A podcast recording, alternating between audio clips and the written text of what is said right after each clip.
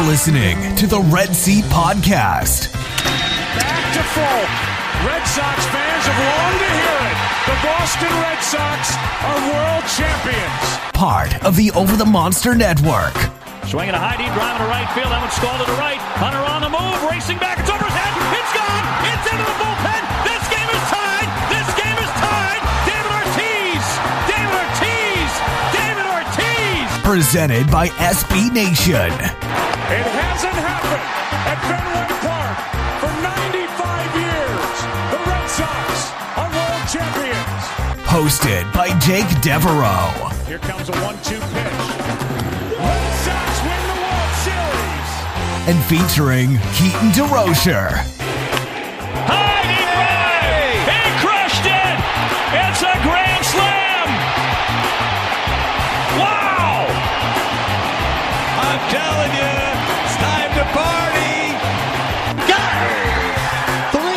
Strikeouts in 2017 for Chris Sale. An absolute strikeout machine. 13 tonight against the Baltimore Orioles. They're all loaded.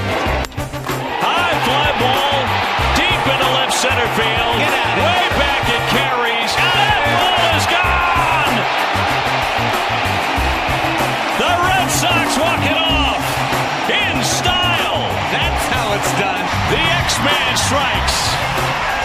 Fly ball to deep left center field. Devers has hit it out. The rookie takes Chapman the other way to tie the game.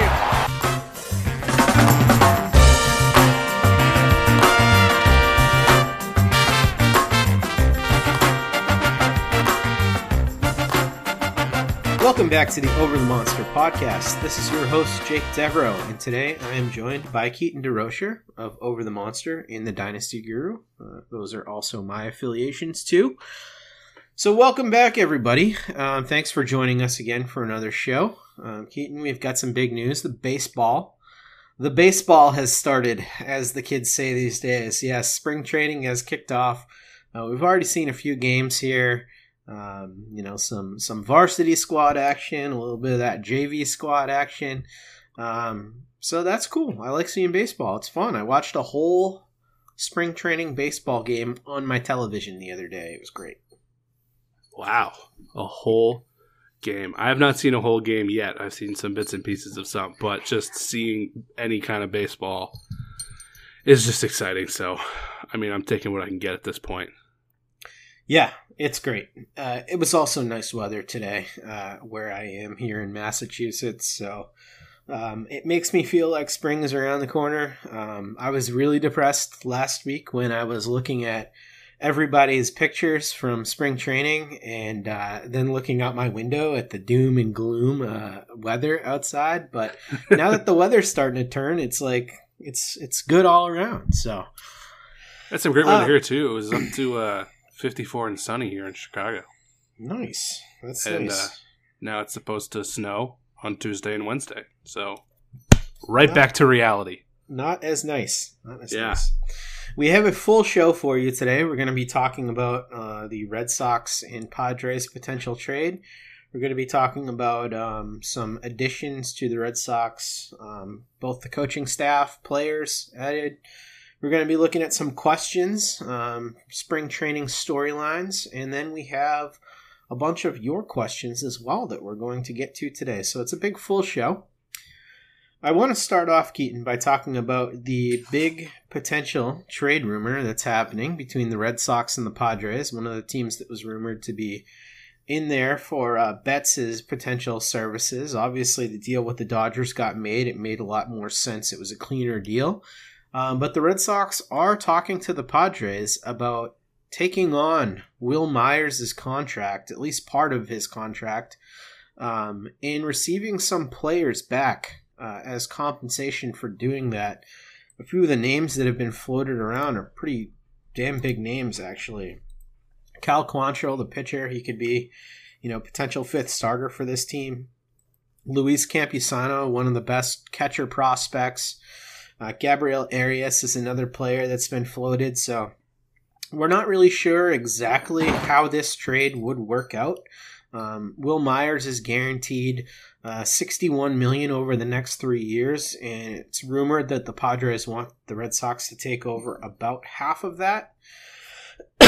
um, and it's unclear if the Red Sox would be sending much of anything back. So uh, it's really interesting, uh, to say the least. We haven't really heard a whole ton about it since the 19th, so that's about four days ago. Um, but it's potential they could still be working that out. So, Keaton, what was your impression when you first heard about this potential Red Sox deal? We did get a couple uh, questions about it as well. Um, one from Andrew Amir asking if it's a legit thing, and uh, one from Sturge um, who basically says, uh, "I love JBJ, but wouldn't hate a JBJ for Myers in Quantrill swap." Quantrill swap. Uh, I agree with him. I, I think it. Uh, I would be happy to do that, especially with uh, Pilar here. I mean, I would be happy to do that too. There's no way in hell San Diego does that as the deal, though. Uh, they would need a lot more for that. Um, JBJ and Myers' contracts are relatively similar, um, and especially if um, San Diego is giving about six and a half million dollars to the Red Sox, then that would make Wil Myers even cheaper than JBJ, and they would be giving us Cal Quantrill. They would need a lot more than just JBJ going back in return for that deal to happen. So I would make that in a heartbeat, as San Diego would not, unfortunately. But that's I think the biggest mystery in all this is what the hell are the Red Sox giving up in this deal, and that's the piece that's been missing in all these rumors. We've even heard that there's uh, Cincinnati might be involved because San Diego still has their eyes on Nick Senzel.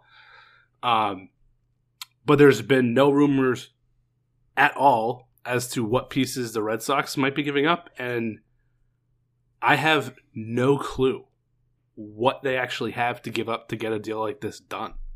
Uh, the only thing that I can think of is it's kind of weird because a lot of these names are the same names that we were hearing when they were talking about giving up Mookie and trading him to the Padres as well. So it's like I can't imagine we're looking at like I mean the next best player the Red Sox have is Chris Sale, and I can't imagine that's happening.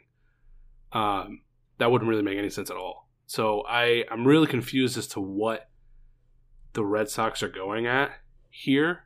I mean, I'm not. It wouldn't surprise me if they still have some interests um, in Cal Quantrill specifically, and if they have to take on Myers to do it, trying to figure out a way to get it done. I just don't know what they give up to get it done. Mm. I don't know if they have the pieces or, or how how they make that work with what's left on the roster, particularly because San Diego they're not far off from competing. I mean, the Dodgers are I mean, at this point, they they have to be head and shoulders above everybody else, but they're not. San Diego isn't far off from that second tier of teams, uh, particularly in the uh, NL. But um, I would say, as a World Series contender, they're not far off. So if they, I don't, I just don't know what pieces the Red Sox could offer them that would help.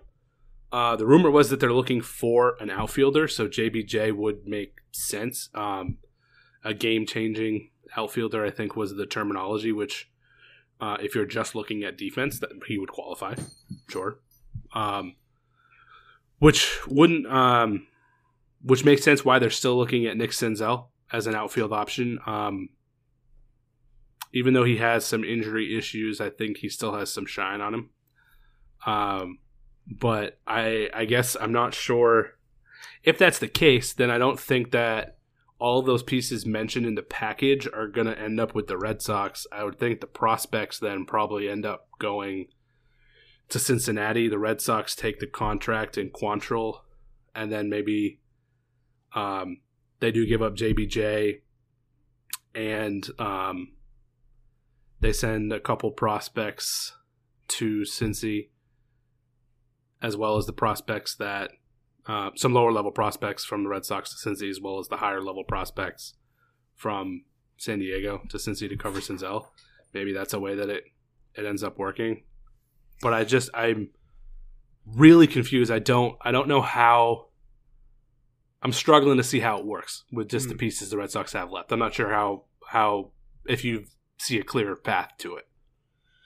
Yeah, I mean, I, I don't know. Um, I agree that it's it's a little con- confusing. The only two guys that I really thought of when I was thinking of pieces that the Red Sox could send out were JBJ and Michael Chavis.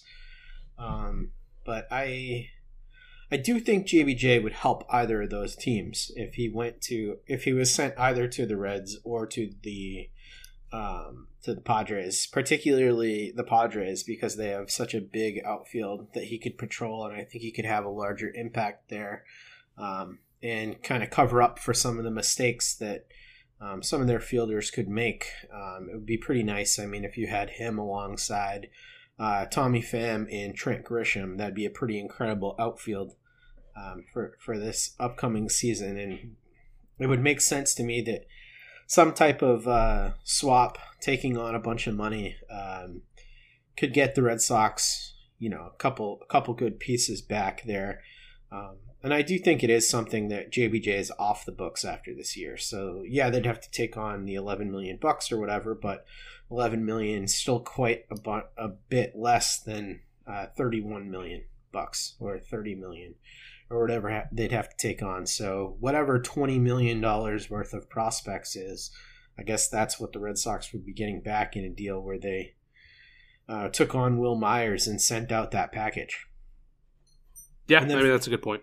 And then for the Red Sox, I mean, they would just simply move Pilar uh, to. Um, well, they might keep Pilar in right field. They might move JB or uh, Benintendi to center field and uh, stick Wil Myers in left field because it's probably the only position he could uh, play for the Red Sox in the outfield. Probably wouldn't be a very good right fielder in Fenway. No, I would not want to see that at all.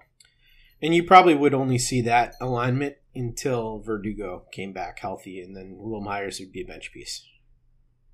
You don't think he would get some run at first? I think he'd get a little time at first. I just don't think that he's that good right now. But I think he could help at first. Yeah. and and it is it does make me wonder too.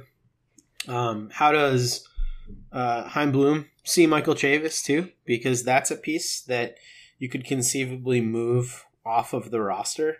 I know you're loath to hear this, Keaton, but uh, I am. You know, I'm plugging if- my ears.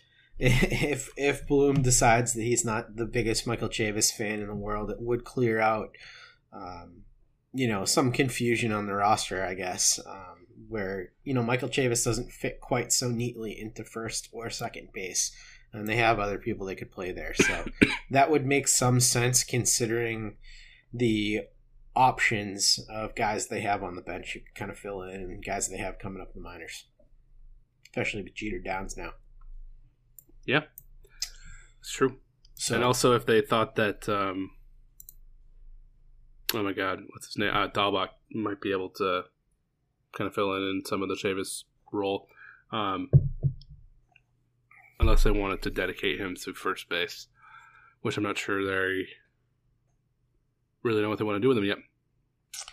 Yeah, it's going to be interesting. Um, I'm kind of rooting for it to happen because I want some more excitement um, in spring. So we'll see. Um, eh, but as we get more information on it, we'll definitely bring it up here. Uh, moving on, Red Sox claimed Phillips Valdez today and placed Pedroia on the 60 day IL. Uh, do you have any thoughts on this, Keaton? Nope. Me neither. Um, moving on, uh, Jerry Narron has been hired as the Red Sox bench coach. He was previously the Diamondbacks bench coach for the last three years. Interestingly enough, he was also Grady Little's bench coach in 2003 with the Red Sox, and he was Ron Roenicke's bench coach for five years in Milwaukee. So he reunites with Ron Roenicke. Um, but I think I was most shocked to read that he was Grady Little's bench coach. Yeah, that was surprising. Um, also, his hand handwriting, his calligraphy. Did you see that today in the I lineup did see card? that. That was how long do you think that took him? You think that's just his natural handwriting? Oh no, that that definitely took him like a while. Um, which means that he got to the ballpark super early today and was like, you know what I'm gonna do? I'm gonna sit at this desk for like two hours filling out this lineup card. Um, which is amazingly weird, and I kind of like it. Yeah, I kind of liked it too. Uh, I like I was trying to think of how long it would have taken me to. I mean, like it's absurd the just the uh, the amount of time and detail that that would have taken. Like it legitimately would have taken me on like maybe three hours to do that. Like just the like the fine points and how like how you'd have to like rotate your wrist to um get like some of the accents on the, like the letters and the the line widths on the letter like it just I would have it would have taken me forever to do that. Yeah, I mean, I think it would have looked like it was done by some eight-year-old with Crayola crayons if I tried to do that. So Yeah. I could, I could have as much time as I wanted. We did get a question from the, uh, the always glass half full Jeff Wax, who says, "Please explain why the Twitter media repopulators uh, continue cutting and pasting news items and report on such mundane topics as Jerry Narron's penmanship."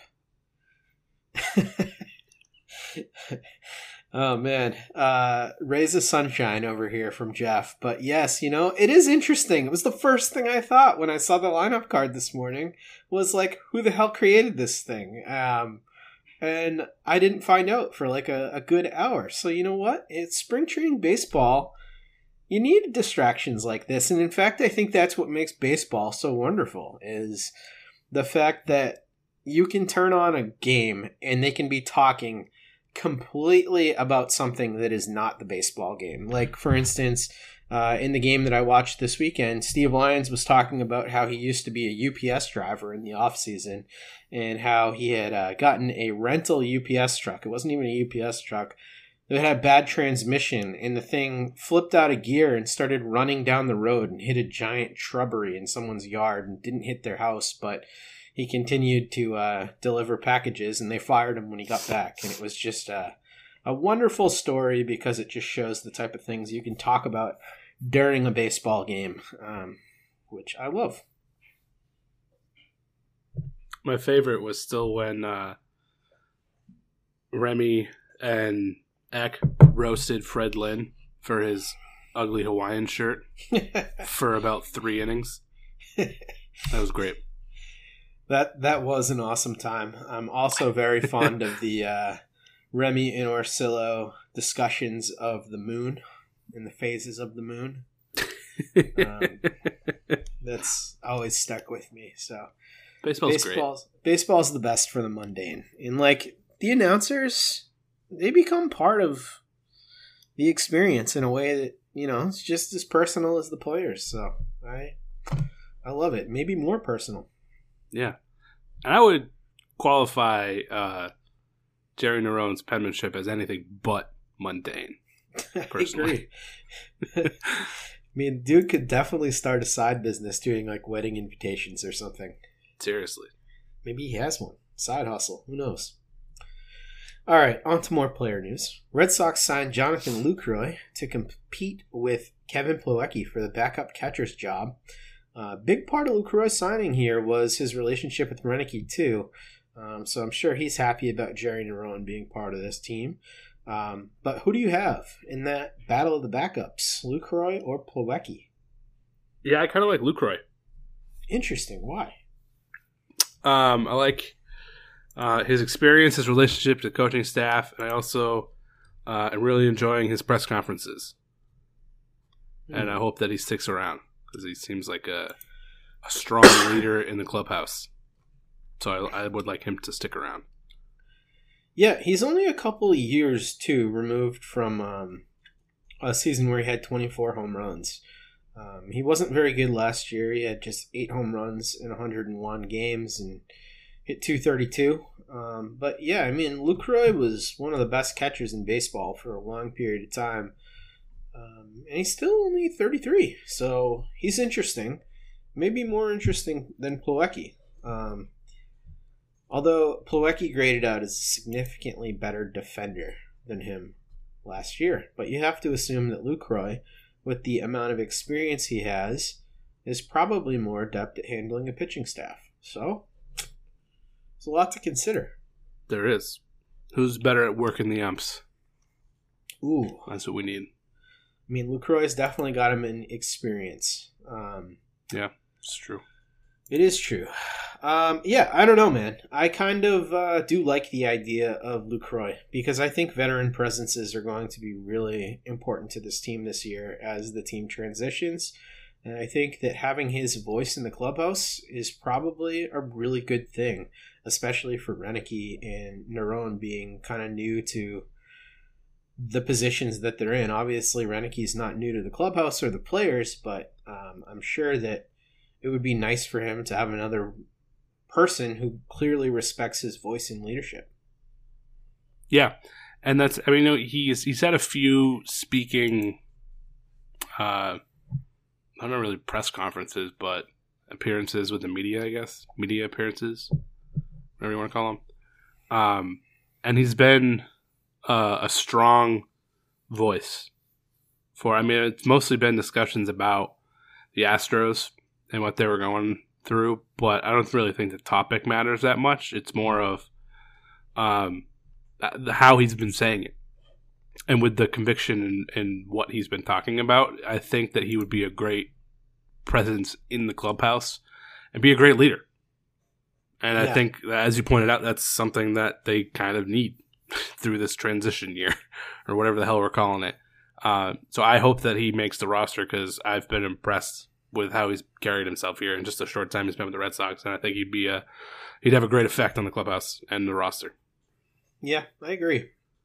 I, I you've convinced me enough that I'm fully Team Luke right now. Great. Um, all right.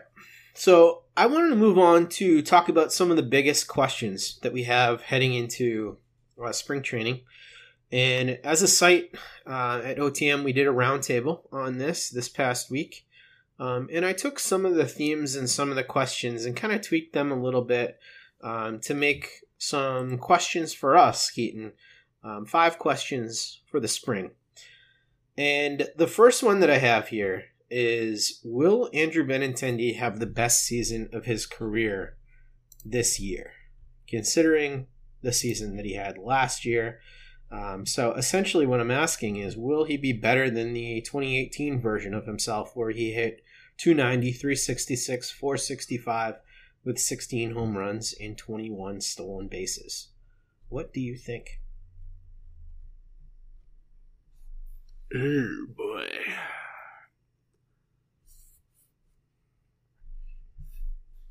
Um, I mean, I want to say yes. I mean, in some ways, but in others, no. Like, I think, I don't think he has a better slash, but I think he has more home runs, not quite as many steals, but has like a better overall year, which probably doesn't sound great. So 122 WRC plus is what he had that year with 4.4 WAR according to Fangraphs. Do you think he'll be above or below 122 WRC plus? So I think he can be above that. Like I think he can hit like 280 with like 25 bombs, 15 steals. Yeah, I would agree. Like I would say that's a better year, but the uh the slash line like wouldn't be quite as good. The steals wouldn't be quite as good, but the overall year would still look better. Like Does he beat the some WAR? of the parts would be greater than the whole, as they say, or the whole would be greater than some of the parts. I guess. yeah, that's it. The second one. yeah. Um, do you think he'll be a better defender than he was certainly last year? Um, yes.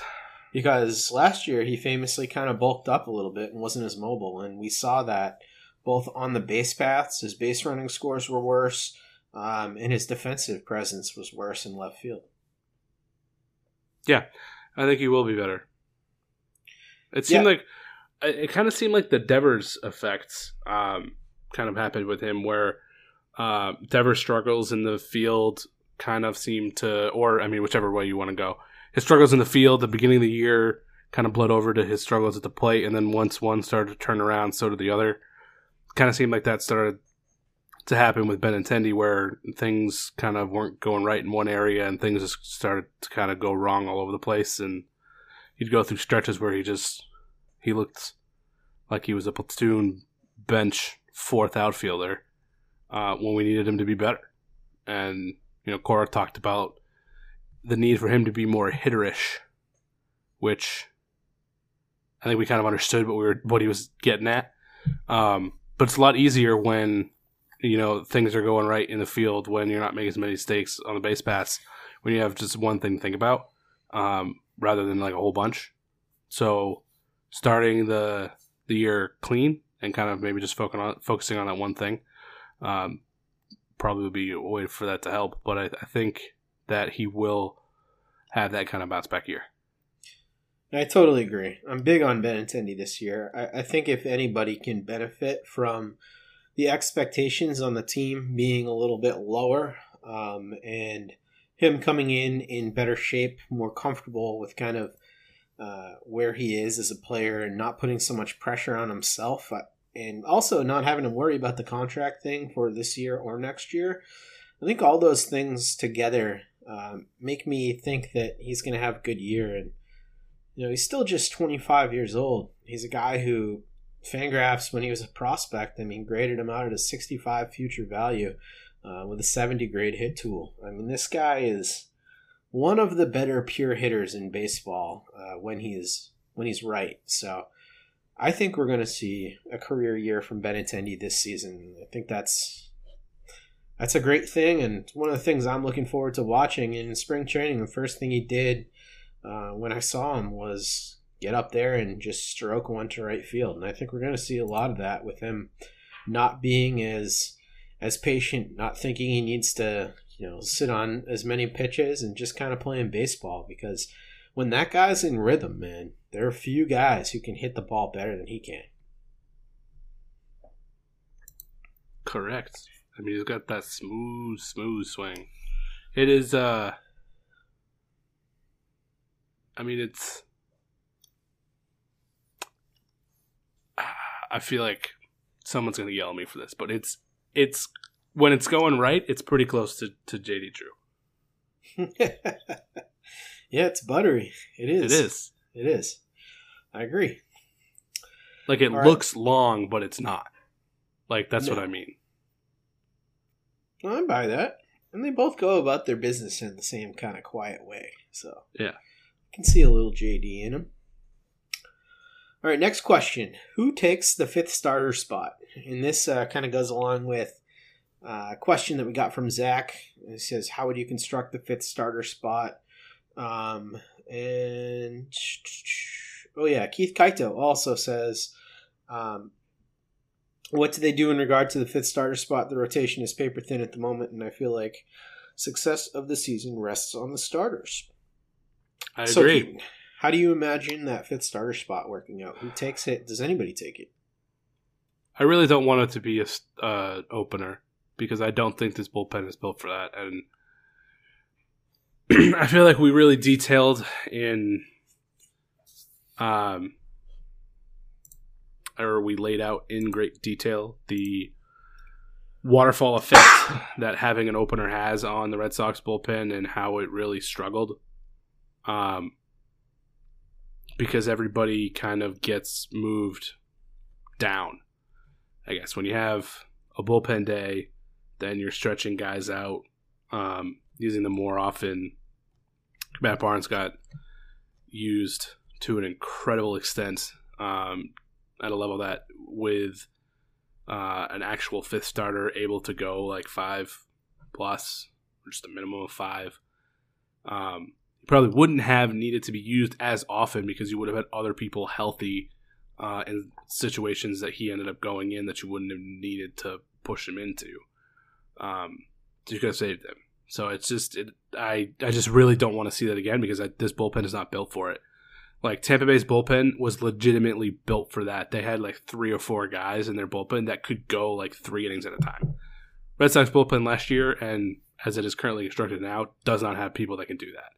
So they should not try and force them to. Um, my gut tells me it's going to be Brian Johnson time because I don't know that they have anybody else who can do it. Um, he's kind of like their spot starter guy. Um, I don't know. I don't. Do you remember what his contract situation is? They like outrighted him, right? So he, Yeah, so he's off the added to 40 man 40 roster. He, yeah. yeah. he'd have to be added. That wouldn't really be a big deal uh, to add him, but he is out of options. Um, so he would have to. Uh, I mean, I guess that's not really a big deal right now though, because they don't have a. yeah, It's not like they had. It's not like last year where they had Eovaldi waiting in the wings and they were using him as a gap until like somebody got healthy. Right now, they don't have any other options. So if he was added to the forty man, I mean, he would be there. Um, Yeah, I would rather do that than an opener, but I I would prefer it not be him, and I'd prefer it be somebody else, and I would prefer it be um, just somebody who is built to pitch five innings every fifth day. And I guess I don't really care um, the state of the uh, rotation, what the quality of those five innings are. Just get through five. Save save the bullpen on that fifth day, and use them the other four. yeah. I really, um, I agree. I don't want to see an opener because I agree with you on the bullpen. I think we've kind of touched on that before. How we don't think that's really how this whole thing's set up to work. Um, I don't want to see Matt Hall in that spot. I also don't want to see Brian Johnson.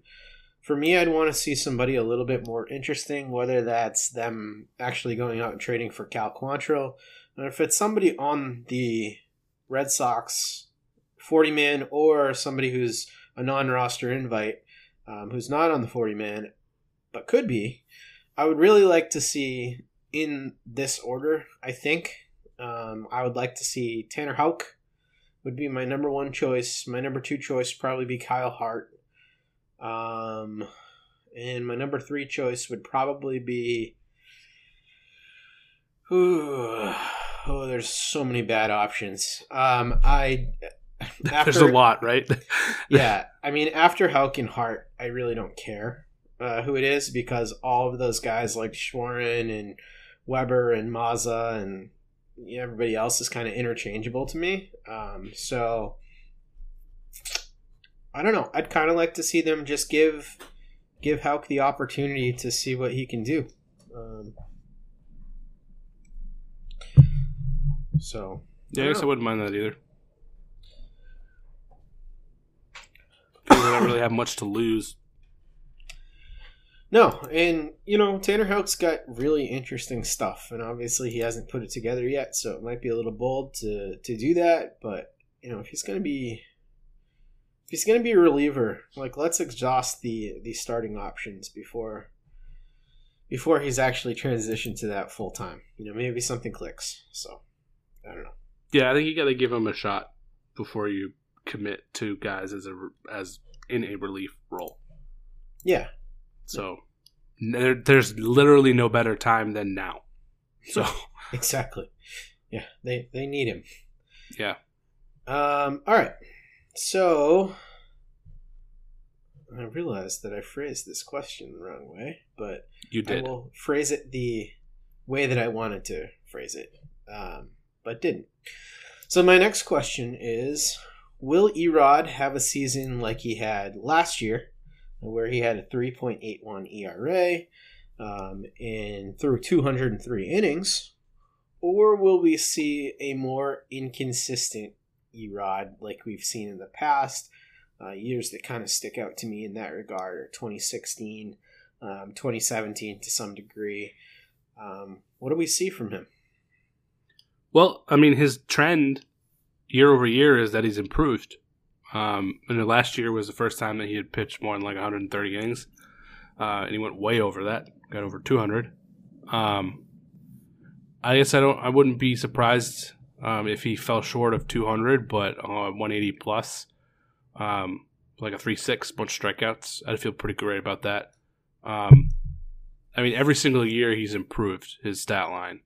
Um, with or without injuries. Of course, every year it's usually been with with injuries, but Yeah, I mean, I guess I I see no reason um, not to expect him just to continue to get better. So I, I mean, I would expect uh, another solid year from Erod. yeah, that's been um the thing with Erod that's been the most inconsistent part about him has been uh, just simply how many innings he's going to throw. Um, because 2016 he had kind of an off year, but in 2015 2016 or I'm sorry, 2017 and 2018 and 2019, his ERAs were like almost the same. It was 385 in 2015, uh, 419 in 2017, 382 in 2018, and 381 in 2019. So he's pretty much that high threes ERA pitcher, um, albeit he's added more strikeouts uh, over the last couple of years. Um, but he's somebody who's just been maddeningly, maddeningly inconsistent um, due to his health. Um, so last year he did stay healthy. He had a 3.7 WAR season. That was pretty solid. Um, he also had a great ground ball rate, which is something he hadn't had in the past. So that was good. Um, but I'm just worried about him. He uh, he already had a fall um, this season. I don't know if you heard about this. Did you hear about this, Keaton? I didn't. so in spring? Yes. So yesterday, I think it was, he was supposed to be throwing off of the mound, and he tripped over the mound and tweaked his right knee. I believe it's not th- whatever the knee is that he hasn't had surgery on is the one that he tweaked. So it says Rodriguez slipped prior to a bullpen session Wednesday and is dealing with left knee soreness. So that's what it is, left knee soreness. Um, but he's the type of guy that when he's not 100% healthy, he, he definitely doesn't go out there. And if he does go out there, it's hideous when he's not 100% healthy. Um, so I am worried about him. Um, so I guess my thought on him repeating a 200 inning season or anything close, I actually I would be shocked if he was over 170 innings pitched this year. I mean, we know that's all it takes. I mean, it was a wet bullpen mound in Baltimore that shot him into right knee surgery.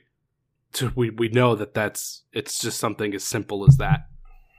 So this isn't a great start. I might I might rescind everything I just said.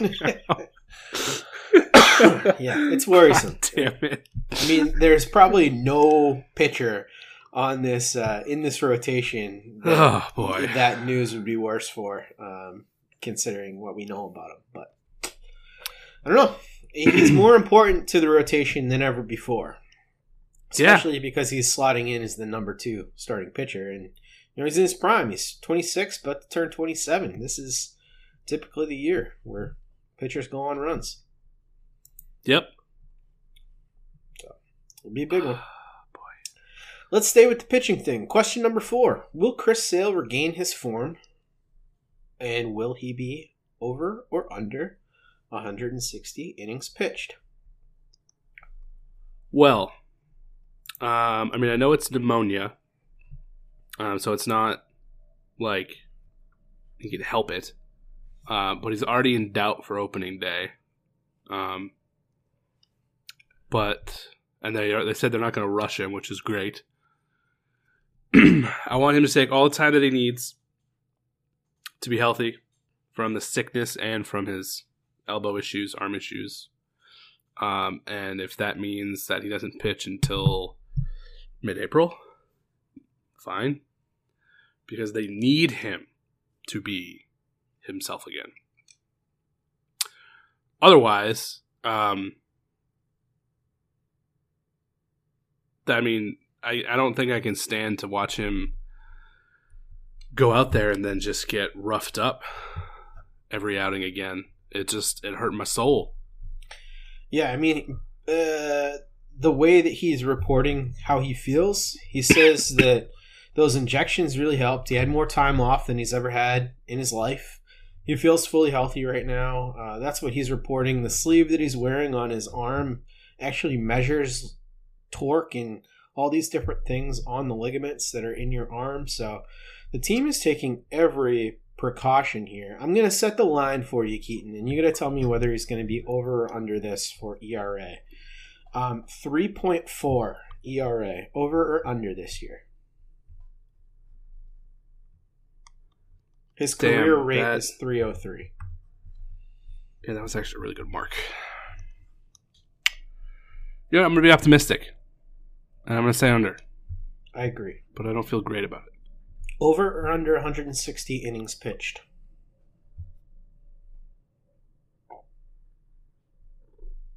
Uh, over. Same. So we're both optimistic about Chris Sale this year. Yeah. I think I mean given the track record, it's just incredibly hard not to be. I, agree. I mean, even uh, taking everything into account, it's just like it, it's not like you're dealing with a normal pitcher here. It's Chris freaking Sale, so it's just really hard not to expect him, especially just given his demeanor.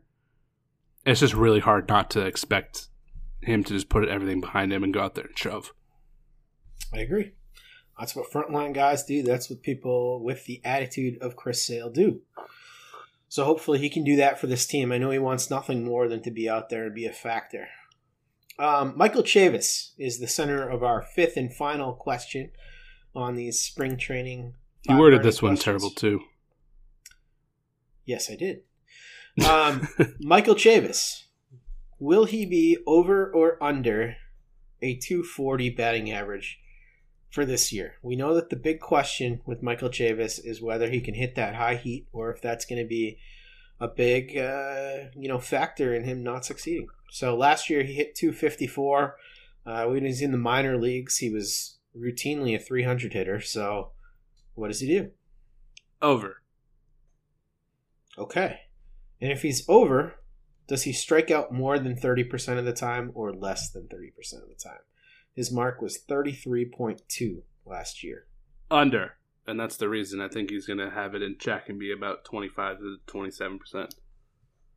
That'd be a big drop. If he could be if he could replicate what he did at AAA um, in 2019 before he got called up where he had a strikeout rate of 26.6%, anywhere right around that zone. He was at 25.2 at AA in 2018 when he hit 303.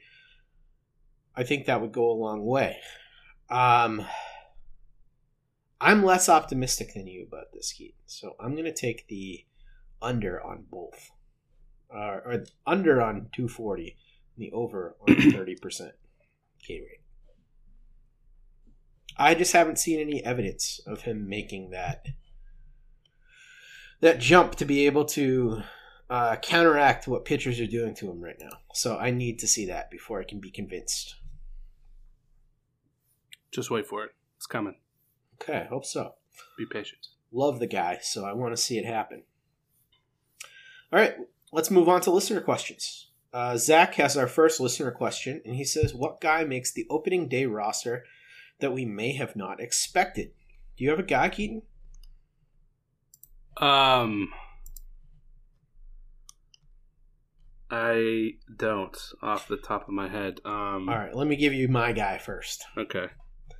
My guy is Bobby Dalbec. I think So that that- was the guy I was thinking too. with Verdugo um, being banged up right now, I think that he makes a lot of sense for this roster. He can play some third, he can play some first. Uh, they may even be able to slide him over into the outfield in a pinch. Um, he just makes this roster more flexible, and I think that the bat could play uh, up here. So that's going to be the dude for me. Yeah, I mean, he was the the guy that first came to my mind too. Um, just because I think he had an outside shot at making the roster anyway, with like a really solid spring. Um. um. Man, I don't. I guess uh, I'll go with Brian Johnson just because he would have to be added to the 40 man, which I think would be weird. So I'll go with him, just given the state of the, the uh, starting rotation. Solid. It's a solid one. Absolutely. Okay. Next question from It's Uncle Jeff. And he says, Any chance Darwinzon can be a starting pitcher? Um, I guess there's a chance.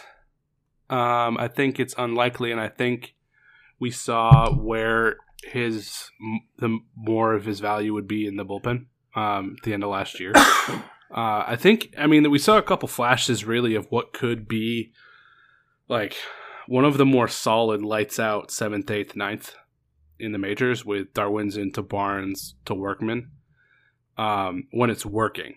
When Darwinzon has control, um, and when Workman has control, because both of them had walks per nine over four Uh, actually, might have been both over four and a half even. Um, so when they have when they, when they both have control, um, there's almost nothing you can do when you're going seven, eight to nine there, and when Barnes isn't overused. Uh, but we only saw a couple flashes here and there down the stretch. Um, we didn't really get to see it for extended period of times, and we didn't even get to see it really like back to back. Um, but we did get to see flashes of it.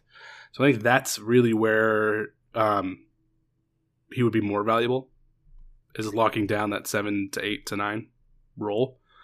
Um, if they can be more consistent. Yeah, I agree. I um I don't think he has much of a chance of starting. Uh, last year, he did throw 87 and two thirds innings uh, across Double A, Triple A, and in his time with the Red Sox. Um, but you alluded to, I mean, his walk problems are just absolutely out of control. Um, and those weren't in control, particularly when he was a starter either. I think the stuff just plays so much better out of a, a, bullpen role, and it's easier to have better control and to harness your stuff when you're in a, you know, you're pitching out of the stretch. There's less moving parts. You're, you're, you know, you're in the bullpen. You're, you don't have to control it for as long. Um, and I think he could be a multi-inning weapon, like you said. Um, but Ron Roenicke has mentioned the fact that he doesn't tire. I mean, he he holds his velo well, and he's a guy who could potentially you know, maybe if they needed to have a guy who follows an opener, like Darwinzon Hernandez is all of a sudden one of the more interesting options in the bullpen to do that. I think him and Walden are guys that come to mind as multi inning, you know, maybe even three to four inning guys if they need. So it's enticing, but I still think I agree with you that his best role is as that multi inning relief ace. Yep. All right. Kurg has our next question. He says, a little over a week later, can you now do a new introspective to the Mookie trade now that emotions have settled a little bit? No. Do you feel any different about it? no. Excuse me. Um, I feel just the same. And with every press conference, um, to which actually I guess I should apologize to um, the Red Sox because I think that was one of the stipulations. Uh, we had a listener question: um, Do we think that they're going to do a press conference to explain it? And I said nope because they don't. And then they had two. they proved me wrong. so apologies to you, Boston Red Sox. However, they were bad, and they really did not do anything to explain. Um, I mean, they did, but I mean, they're just run from it. They the whole they made the trade because of the CBT, um, and it was painfully obvious. And then they tried to um, explain it to fans like they think we're stupid and tell us that it wasn't because of the CBT.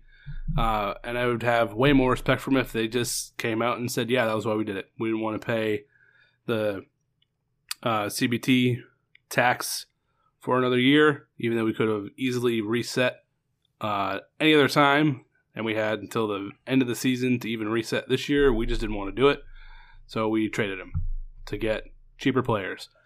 um, and they even, I mean, they the Henry said it.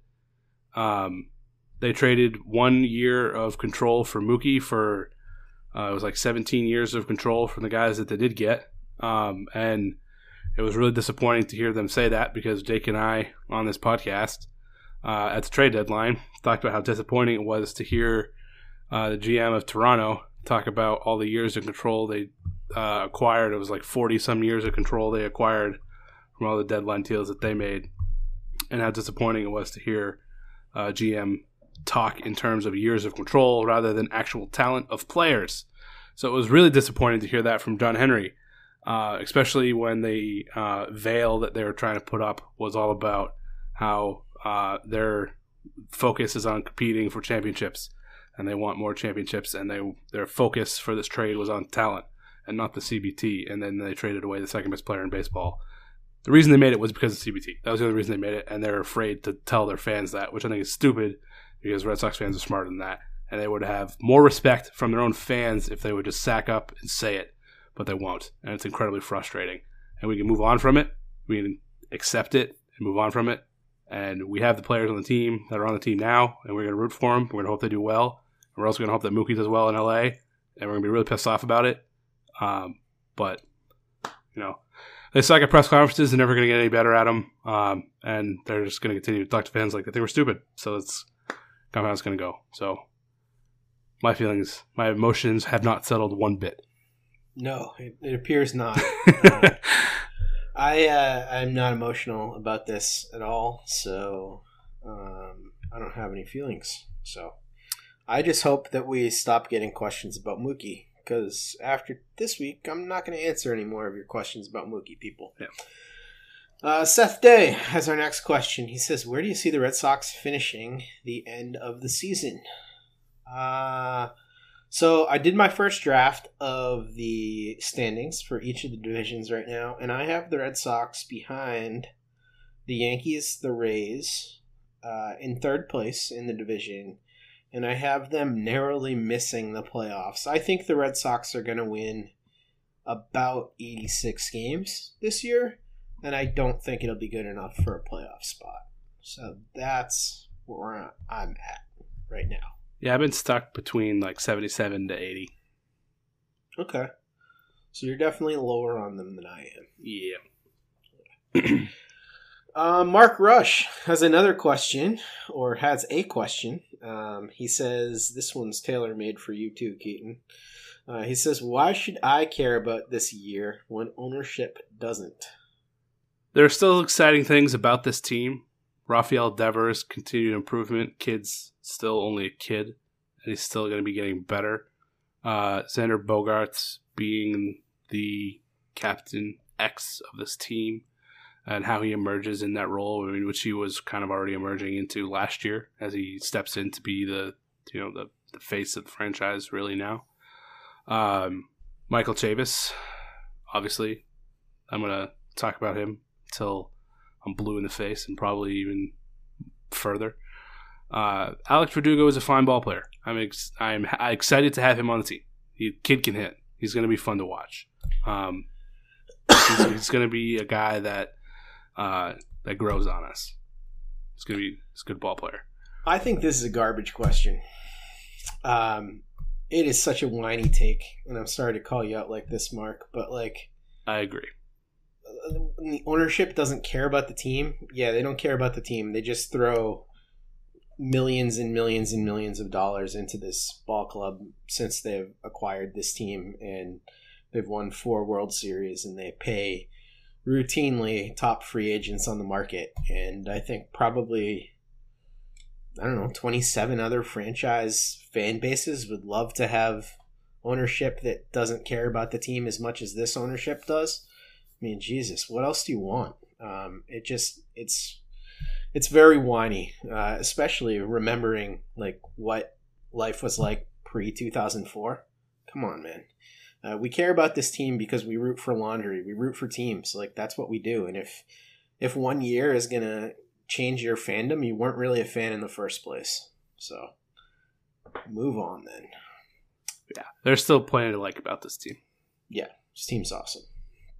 Um, Brian Joyner um, has a question. He says, First time, long time, what are the chances everything just goes haywire? If X and Devers regress a little and everything else just bounces bad a couple times, it seems like after the trade, everyone was like they'll be okay. But what this question presupposes is maybe not. So I think Very real possibility. yeah, I mean that's the that's the thing, right? So the the ceiling of this team is lowered, but also the floor is lowered um, by not having a guy like Mookie on the team. Yeah, So I left mean, uh, much. I mean, uh, we already had questions about the starting rotation uh, without David Price. It's even bigger questions now because now you legitimately don't have a fifth starter. Um, I think we were frustrated with the bullpen last year, and nothing has changed. So we'll probably still be frustrated with it again. um, I guess I wouldn't expect uh, Xander and Devers to regress, but it's definitely a possibility. yeah, shit Could happens, shit? Yeah, I mean, I think just as easily, um, just as easily your scenario that they are a wild card team um, could go the other way, and just as easily they could win 75 games.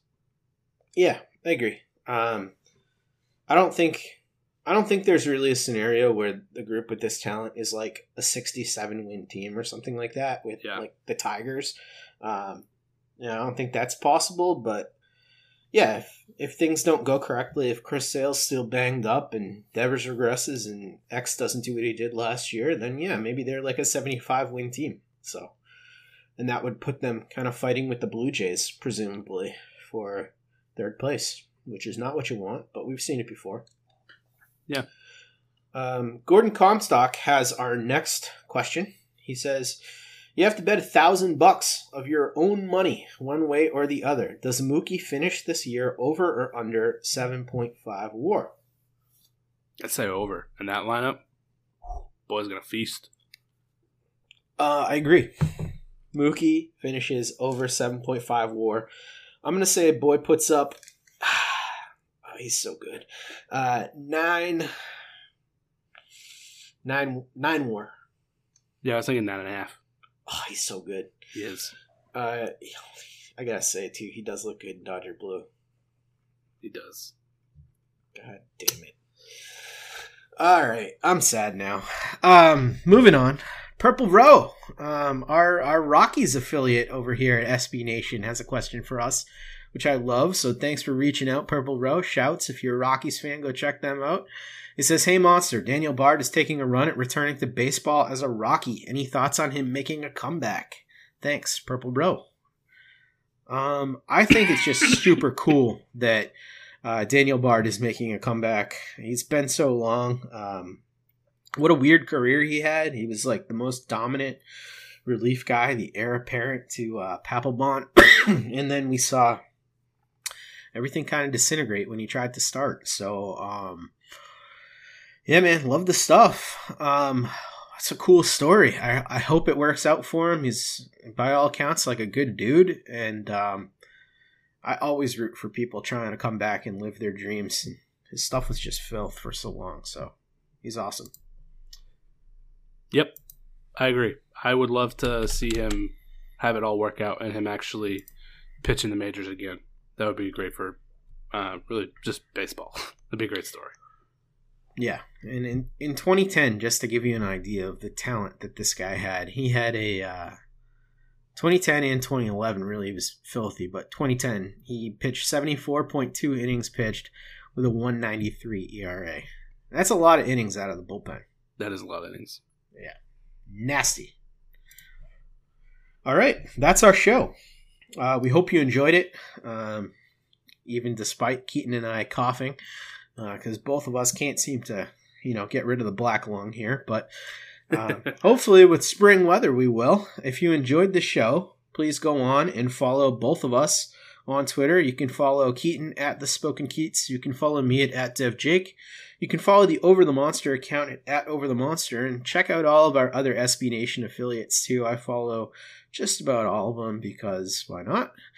Um, and we'll be with you uh, weekly now that games have actually started. So the long uh, the long winter's over. We got baseball, people. Thanks for tuning in. Uh, rate and review us. We always appreciate that. Haven't put out a call for that in a while. We got 56 rates and reviews on Apple right now, so get those up. We'd like to hear from you guys. Um, and uh, we appreciate you. So thanks so much.